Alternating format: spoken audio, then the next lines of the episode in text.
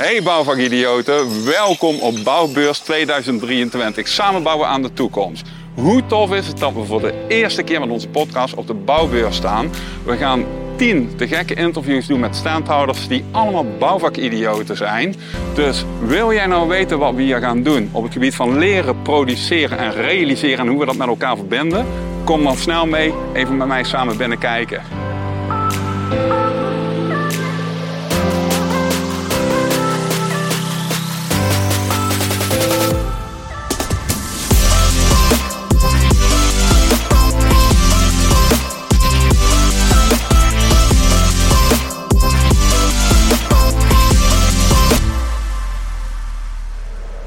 Ja, bouwvakidioten, we zitten nu met de tweede podcast op de bouwbeurs in Utrecht. En naast mij Harry Kiekenbos. Harry, welkom. Dank je. Wij hebben inmiddels eh, de vijf of vierdaagse gelopen voordat wij elkaar vonden hier op de ja, markt. het is, het is groot hier. Ja, dat is jongen, groot, jongen. hè? Ja, ja. Ja, veel te zien ook, hè? Ja. Maar eh, ja, ik wil je toch even introduceren. Harry, expert en communicatie, vooral ook aan maatschappelijk vlak eh, rakend en journalist. Klopt. Dus ja, super dat je in je drukke agenda tijd hebt gevonden met mij hier op de bank te belanden bij Ja. Bouwbeurs. Ja. Ja, voordat wij in gesprek gaan, Harry, de vraag die ik iedereen stel: ben jij een vakidioot? ja, dat kun je wel zeggen. Ik ben eh, ooit als journalist begonnen in de jaren 80, zo lang is het alweer geleden. Ehm, en ik heb mij vanaf het begin af afgevraagd, ehm, als journalist, waartoe, dat, dat klinkt heel hoogdravend, maar waartoe ben ik hier op aarde? Die, die vraag van, wat heb ik als journalist toe te voegen aan de samenleving, anders dan alleen maar verhaaltjes te schrijven? Ja, ja, ja. Nou had ik toen een indruk over dat ik een bepaalde visie had ik erover van zo wil ik het doen. En ehm, eh, ik ben nu een jaar of veertig verder en die visie is compleet overhoop ge- gegaan. En dat komt omdat ik een vak- vakidioot ben. Dat ik voortdurend mijzelf aan het verdiepen en aan het verbreden ben geweest. En eh, tot een visie ben gekomen zoals ik die nu heb. Woord van meteen in me opkomt terwijl je dat zegt: flexibel. Is dat gevraagd om vakidioot te blijven? Ja, je moet flexibel zijn. Je moet ehm, ehm, ook durven eh, te veranderen van mening. Ehm, en, en daar hebben journalisten er nog wel eens moeilijk mee, want dat eh, is eigenlijk best wel een aardsconservatieve beroepsgroep. Eh, en je moet ook tegen de stroom in durven te gaan. Ik, ik vind dat ik wel iets kan zeggen over wat andere journalisten doen. En eigenlijk is dat not done in ons vak. Eh, om, omdat je wel over de hele wereld eh, kritiek eh, mag schrijven, maar over je eigen vakberoep dus doe je dat toch eigenlijk niet. Nou, ik doe, ik doe dat dus wel. En, Ja, en dus dat heeft te maken met die flexibele gedachte dat je denkt, well, waar zijn we eigenlijk mee bezig? En is dat dan, neem je daar eens mee, is dat meer uitdagend en prikkelend? Of hoe zou je dat zelf eh, willen van journalistiek bedrijf? Ja, ja, hoe jij dat benadert. Ja, die is juist eigenlijk helemaal niet uitdagend en prikkelend, want dat doe je als je clickbait wil hebben. En daar is de journalistiek heel erg ehm, ehm, mee bezig. Ik noem dat kluitjesvoetbal. Mhm. Eh, als, er, eh, ehm, als China een eh, ballon per ongeluk boven de Verenigde Staten heeft hangen, dan gaat het daar alleen maar over. Dan Mhm. Alle talkshows, alle cabaretonderdelen, iedereen gaat het daarover hebben. Terwijl ik veel meer op zoek ben naar wat is nu eigenlijk de echte agenda van de samenleving. En in mijn, gebied, in mijn geval is dat de agenda van de lokale samenleving. Want ik geloof er heilig in dat de journalist het meest heeft eh, toe te voegen aan de samenleving als hij dat op lokaal niveau doet. Wat is nou de agenda van de samenleving? En dat gaat echt niet over dat, is, dat er ergens een ongeval gebeurd is, maar dat gaat over de kwaliteit van, van de zwemlessen. Dat gaat over of je een middelbare school hebt. Dat gaat erover of ouderen veilig op straat kunnen zijn. Ehm, kerkgebouwen in Nederland die overal nu dicht gaan. Wat gaan we met die gebouwen doen die overal centraal midden in de dorpen van Nederland staan? Mhm. Die thema's, daar probeer ik eh, dus met die agenda van de samenleving, probeer ik constructieve journalistiek mee te bedrijven. En wat ik ook heel essentieel vind, is dat je dat seriematig doet. Dat je niet één keer een artikeltje over de kerk schrijft, maar dat je gewoon 50 artikelen erover schrijft. Zodat je op een gegeven moment ehm, door de mensen hun verhaal te laten vertellen, een bijdrage levert aan het debat en de richting waarop het debat ingaat. Ja, en als ik dat samenvat in mijn hoofd, is het dan ook zo dat je kan zeggen, allemaal die kleine facetten die je aansnijdt, vanuit de, de normale maatschappij even tussen aanhalingstekens, we gaan het zo meteen ook nog even over de digitale maatschappij Ja. hebben, Eh, is het dan ook gewoon zo dat allemaal die kleine stapjes juist het verschil maken, dan alleen maar grote thema's eh, volledig uit te kouwen, eh, wat je net al zegt via tv en dat soort kanalen? Wat- Wat ik het belangrijkste vind is dat het allemaal stapjes zijn die ertoe doen. Als je hele grote stappen maakt en het gaat, het gaat helemaal nergens over. Het gaat Mhm. over Drea Hazes of zo, interesseert mij dat nou. Mhm. of, en dat, dat- is, dat is niet, niet- geen, geen makkelijk thema om aan de kant te leggen, maar wat eh, Matthijs van Nieuwkerk eh, en, en Ali B. en, en eh, Marco Borsato, dan kun je, kun je heel erg uitdiepen op het niveau van die personen. Mhm. Maar je kunt ook gaan kijken, wat, wat, is, wat zit daar nou achter? En dan kom je op ehm, eh, seksuele misstanden in de samenleving of ehm, eh, dat, je, dat je elkaar overruled en, en te veel macht hebt. Als je die thematiek terugpakt naar je eigen lokale samenleving, dan kun je je ook afvragen eh, hoe de relatie is tussen de burgemeester en de wethouders met, met de samenleving. Of, Ja. of met politici en de samenleving, of met de directeur van de school met de samenleving. En dat hoeven niet altijd misstanden te zijn, maar die hiërarchie die er is Mhm. onder mensen, als je daar een thema van maakt en je gaat daar discussie over aan met de samenleving, je laat vragen hoe kijken jullie daar tegenaan.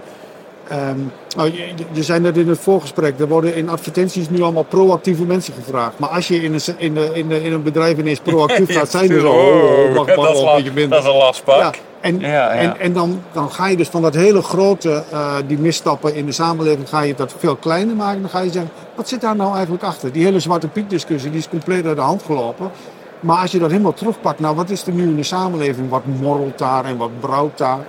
Ehm, dan kom je volgens mij terug op thema's die de samenleving heel, heel erg belangrijk vinden. Er zijn dus allemaal heel kleine stapjes, maar er zijn eigenlijk de dingen waar het eigenlijk om gaat in je samenleving. Maar dat is ook grappig, eh, want als je eigenlijk gewoon kijkt een beetje in de tijdlijn. eh, vroeger waren we heel lokaal, dan, dan bedoel ik eh, zo rond de oorlogsjaren en daarna en de wederopbouw. En we zijn van, van dat lokale zijn we helemaal weggegaan en zijn we eigenlijk naar wereldwijd denken gegaan. Ja, En is het nu zo, omdat mensen zich mogelijk dreigen te verliezen in dat hele grote massale opgaan in alles, dat het juist weer gevraagd is dat we het weer klein en tastbaar maken, waardoor het zichtbaar wordt? Ja, of die effecten zo werken, die golfberging, dat weet ik niet helemaal zeker. Maar het is wel zo dat door, met name door internet eh, de, de hele wereld eh, naast de deur is. En door de verbeterde manier van reizen is de wereld ook eigenlijk letterlijk wel naast de deur. Je kan Mhm. nu met een vliegtuig vrij makkelijk overal komen. Of, of met de auto door de, over de snelwegen van Nederland.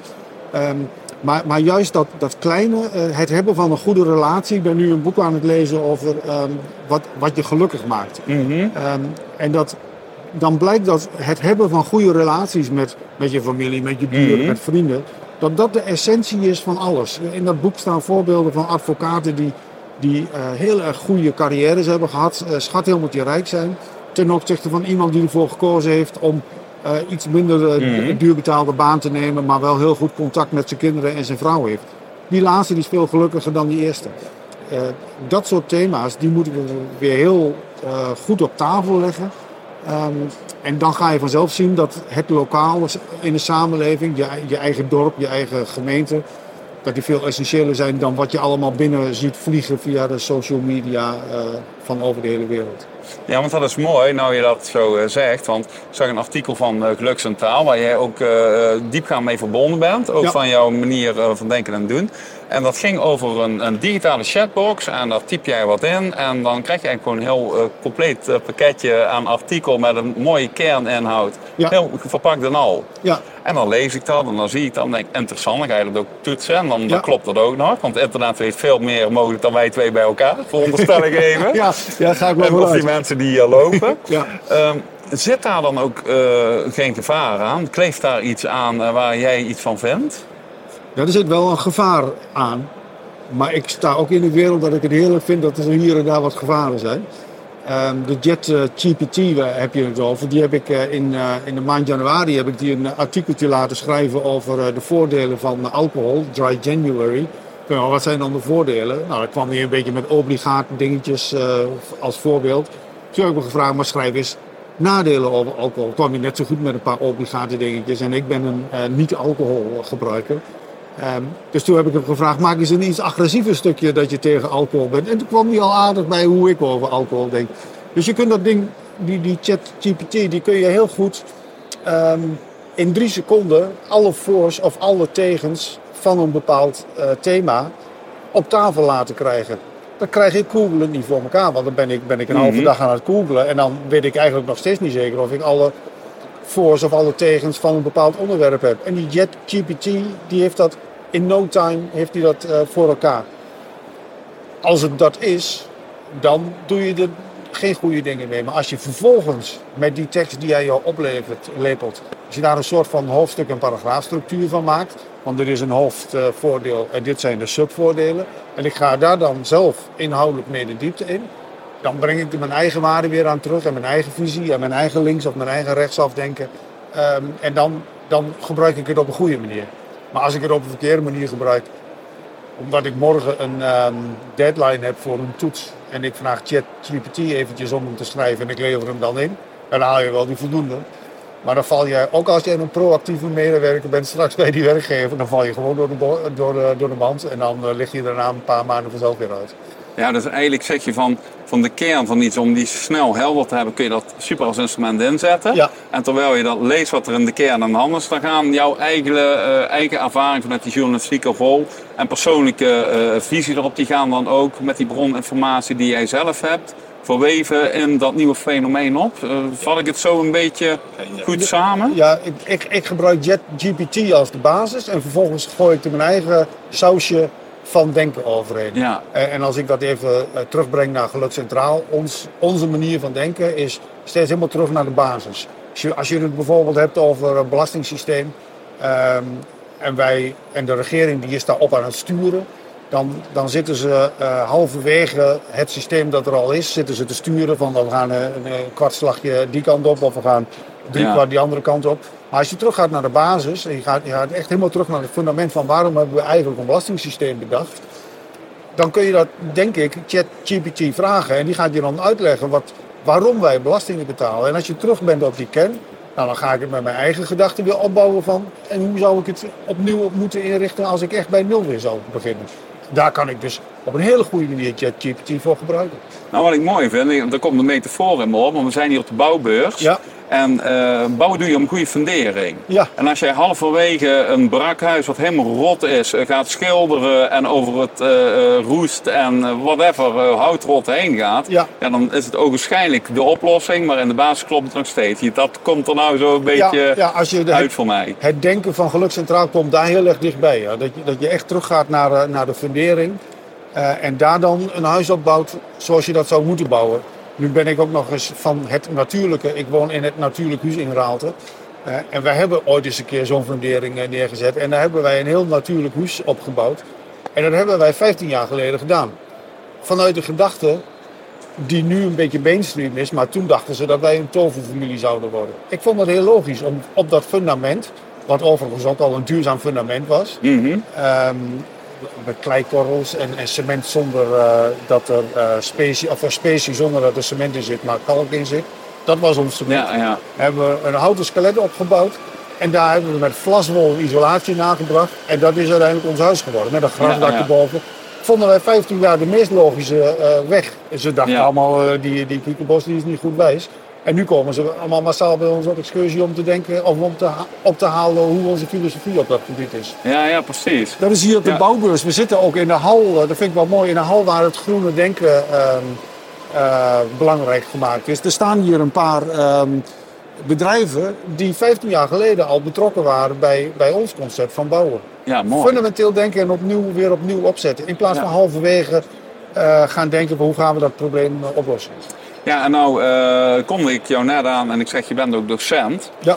Ehm, hoe neem jij eh, jouw leerlingen mee in het verhaal dat eh, we continu onderhevig zijn aan veranderingen, maar dat ze die veranderingen niet met angst moet, moeten zien, maar mogelijk als een mogelijkheid? Hoe, hoe kader je dat bij hun, eh, zodat ze ja, toekomstbestendig kunnen ondernemen binnen die journalistiek of wat ze ook gaan doen? Hoe ja, doe je dat? Ja, ik ben op dit moment geen eh, docent journalistiek, maar ik eh, ben docent in een interdisciplinaire situatie, noemen ze dat. Er zijn externe opdrachten die komen binnengevlogen. En dan ga ik met studenten van verschillende faculteiten gaan we een, een oplossing zoeken. En wat we bijvoorbeeld net afgerond hebben, is dat de operatiekamers van een ziekenhuis in Nederland, daar is eigenlijk veel te veel plastic afval. Mhm. En de gedachte is nu van hoe, hoe, gaan, we, hoe gaan we dat ehm, eh, plastic, eh, die, die hoeveelheid plastic verminderen. En daar zit dan een chemicus bij, er zitten ehm eh, verpleegkundestudenten bij, werktuigbouwkundigen. En wat we nu bedacht hebben is, we gaan eens, we gaan eens ehm, dat plastic wat daar in die afvalbakken zit, die gaan we, gaan we recyclen. Die gaan we shredderen. En dan gaan we daar een filament van maken, zodat ze in de 3D-printer opnieuw er weer uit kunnen rollen. En dan gaan we proberen om producten te maken die ze in die operatiekamer weer nodig zouden kunnen hebben. Er kwamen ze aan haakjes waar ze kabeltjes aan konden hangen en zo. Dus ze krijgen een heel mooi inzichtelijk systeem. Een van de problemen die de studenten toen hadden, is dat er een reglement is, een, ondergrens, van waar dat filament, dat, dat, dat plastic nog aan Mhm. eh, moest voldoen, omdat het anders misschien niet eh, steriel en hygiënisch genoeg was. Mhm.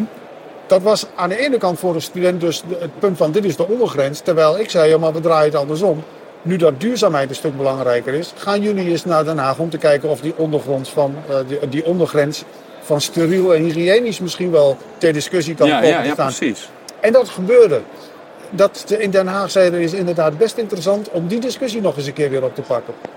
Waarmee het niet gevaarlijk wordt om in de operatiekamer te komen, maar waarmee gezegd wordt dat die ondergrens die we gemaakt hadden eigenlijk wel heel erg streng was en dat we daar nu toch wel een beetje soepeler over gaan denken.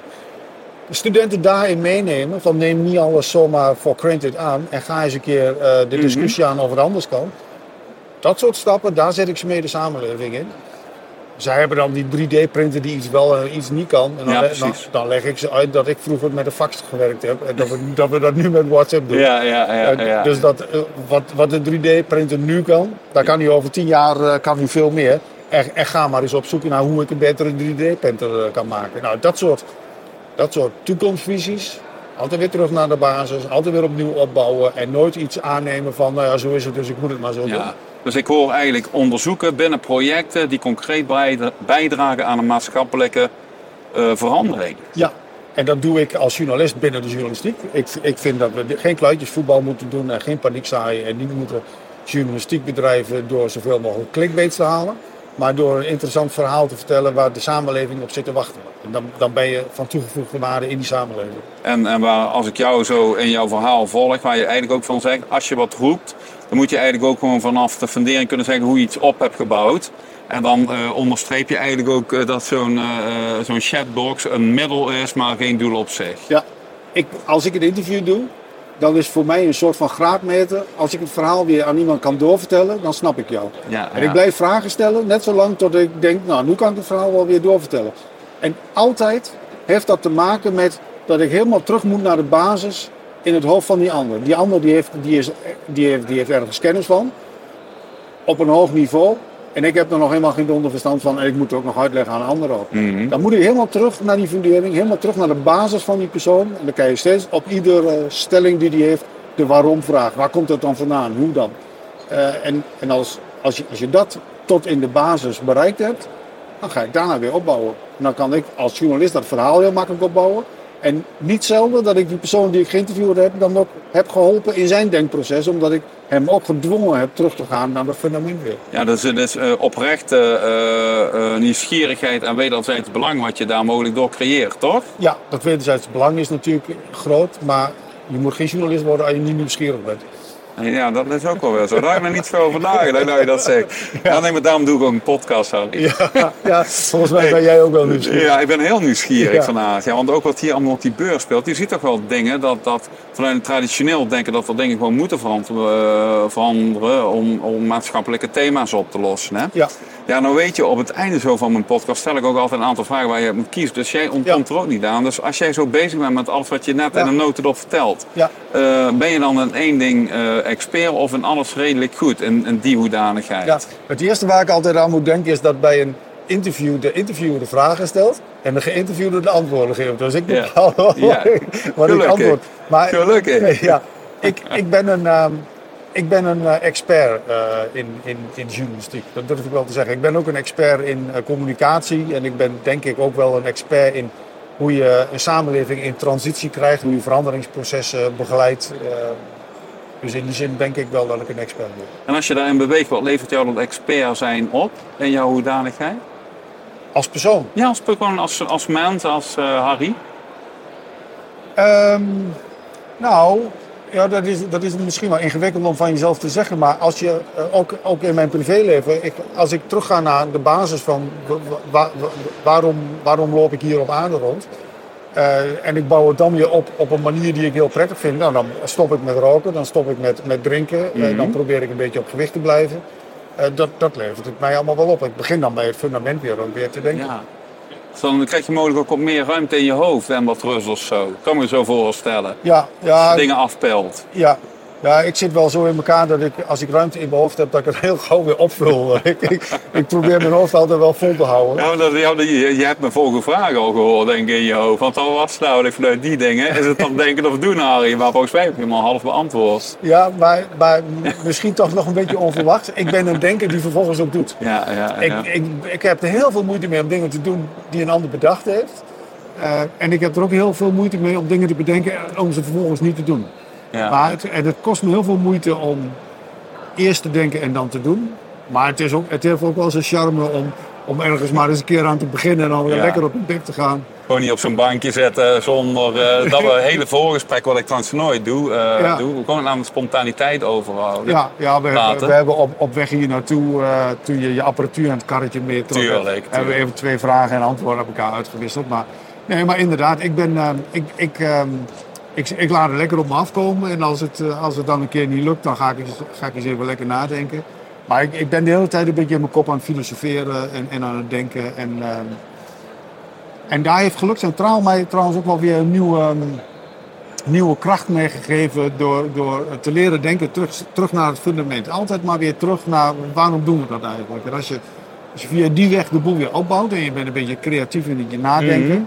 En je, en, je vraagt Chat eh, GPT af en toe ook creatief mee te denken in hoe, hoe bouw ik dit allemaal weer op. Ja, dan, dan heb je heel waardevolle eh, lijnen in het leven die je, die je kunt bewandelen. En daar, ehm, maar dan moet je wel met open vizier doen. En je moet steeds blijven durven een andere richting te nemen, omdat je blijkbaar toch eerst een verkeerde afslag genomen hebt. Ja, ja. Maar die het gekke is, die mogelijkheid is er ook als je hem wil pakken en wil zien. Hè? Om Is niet ingewikkeld. Want, eh, want je, hebt, je hebt allerlei rollen in je leven, voor vader, echtgenoot enzovoort. Maar je kan altijd een andere rol kiezen Ja, die op dat moment mogelijk de beste oplossing voor je is. Zo Ja. is het ook weer, toch? ja, ja ik, ik vind dat ook. eh, ik vind dat je het ook moet durven. Ehm, en zelfs binnen een bepaalde rol. ehm, ik ben vader. Maar op een gegeven moment worden de kinderen ouder. En dan word je, krijg je als vader een andere rol. Binnen wat Ik- vaderschap, Ja, dat begint met luiers verschonen. En, en, en nu is het een beetje dat ik aan mijn kinderen vraag: hoe, hoe werkt die app eigenlijk? Ja, ja, ja. Ze worden nou dienen naar jou toe, wil je eigenlijk zeggen. ja, ja.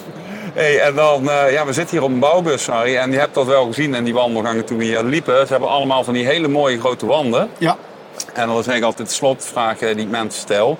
Van, eh, stel die wand is helemaal leeg en die is van jou. Wat zou jij daarvoor een tegeltjeswijsheid of suggestie op willen zetten vanuit Harry Kiekenbos? Voor mensen dat ze er lokaal wat aan hebben of... Ja, ja ik, ben- vorm ik, ik, eh, ik, ik, ben, eh, van- ik ben een Sallander, maar daar hadden de luisteraars en kijkers al aan gehoord natuurlijk. Ehm, en dan ben ik geneigd om te zeggen Hernegan. En Hernegan betekent doe maar rustig aan. Ehm, maar ik kwam laatst in een boekje eh, de kreet Festina Lente tegen. En Festina Lente betekent ehm, dat je eh, haast moet hebben, dat je spoed moet maken. Maar dat je vooral rustig aan moet doen met spoed te maken. En dat vind ik wel vind ik net iets mooier dan doe maar rustig aan, doe maar her gaan. Dus eh, ik heb altijd haast, maar ik moet rustig aan blijven doen met dat haast maken. Festina Lente zal Ja. ik op die, op die wand zetten. Dus eh, daar hoor ik wel een stukje bewustwording doorheen klinken. In die suggestie. Ja, een beetje moraal. Ja, ja, nou dan zetten we die mooi op de wand, Harris. Ja. Ja. voor nu wil ik je hartelijk bedanken voor dit leuke en vooral ook spontaan gesprek. Maar voor we afronden, ben ik iets vergeten of wil je nog iets toelichten, Harry? Nou, eh, als ik dan de kans toch eh, kan grijpen. We zijn hier op een bouwbeurs. En bouwondernemingen zijn vaak heel lokaal bedrijven. eh, Die hebben ook wel heel grote. Maar heel vaak zijn het ook familiebedrijven. Mijn visie op journalistiek is dat het in de lokale omgeving, in de lokale gemeenschap erom gaat dat de journalistiek goed moet zijn. Ze zeggen wel eens journalistiek en democratie gaan hand in hand. Als de democratie goed is, dan is de journalistiek ook goed. Maar als de journalistiek slecht is, dan heeft de democratie ook de kans om slecht te worden. En dat geldt voor een lokale samenleving ook. Als de journalistiek op een eh, op, op, eh, lokale samenleving goed is, dan heb je een goede samenleving. En waar rendeert nu een ondernemer, een lokale ondernemer, het beste? In een samenleving die goed georganiseerd is. Dus ik zou eigenlijk lokale ondernemingen, lokale bouwbedrijven willen oproepen om mee te doen en mee te helpen denken aan een goed journalistiek lokaal platform. Ik ben er zelf eentje aan het opzetten. Al ben ik al vier, vijf jaar mee bezig, dus die staan al wel redelijk. En die noemen wij hier in Salland. En die proberen wij met allemaal lokale bedrijven neer te zetten. Die hoeven maar een paar centjes in de zak te doen. En dan krijgen ze er een lokale samenleving voor terug die heel hoogwaardig is. En daar rendeert hun bedrijf het beste in. Het social entrepreneurship is denk ik wel iets heel moois om, om nog even mee te geven aan lokale ondernemers.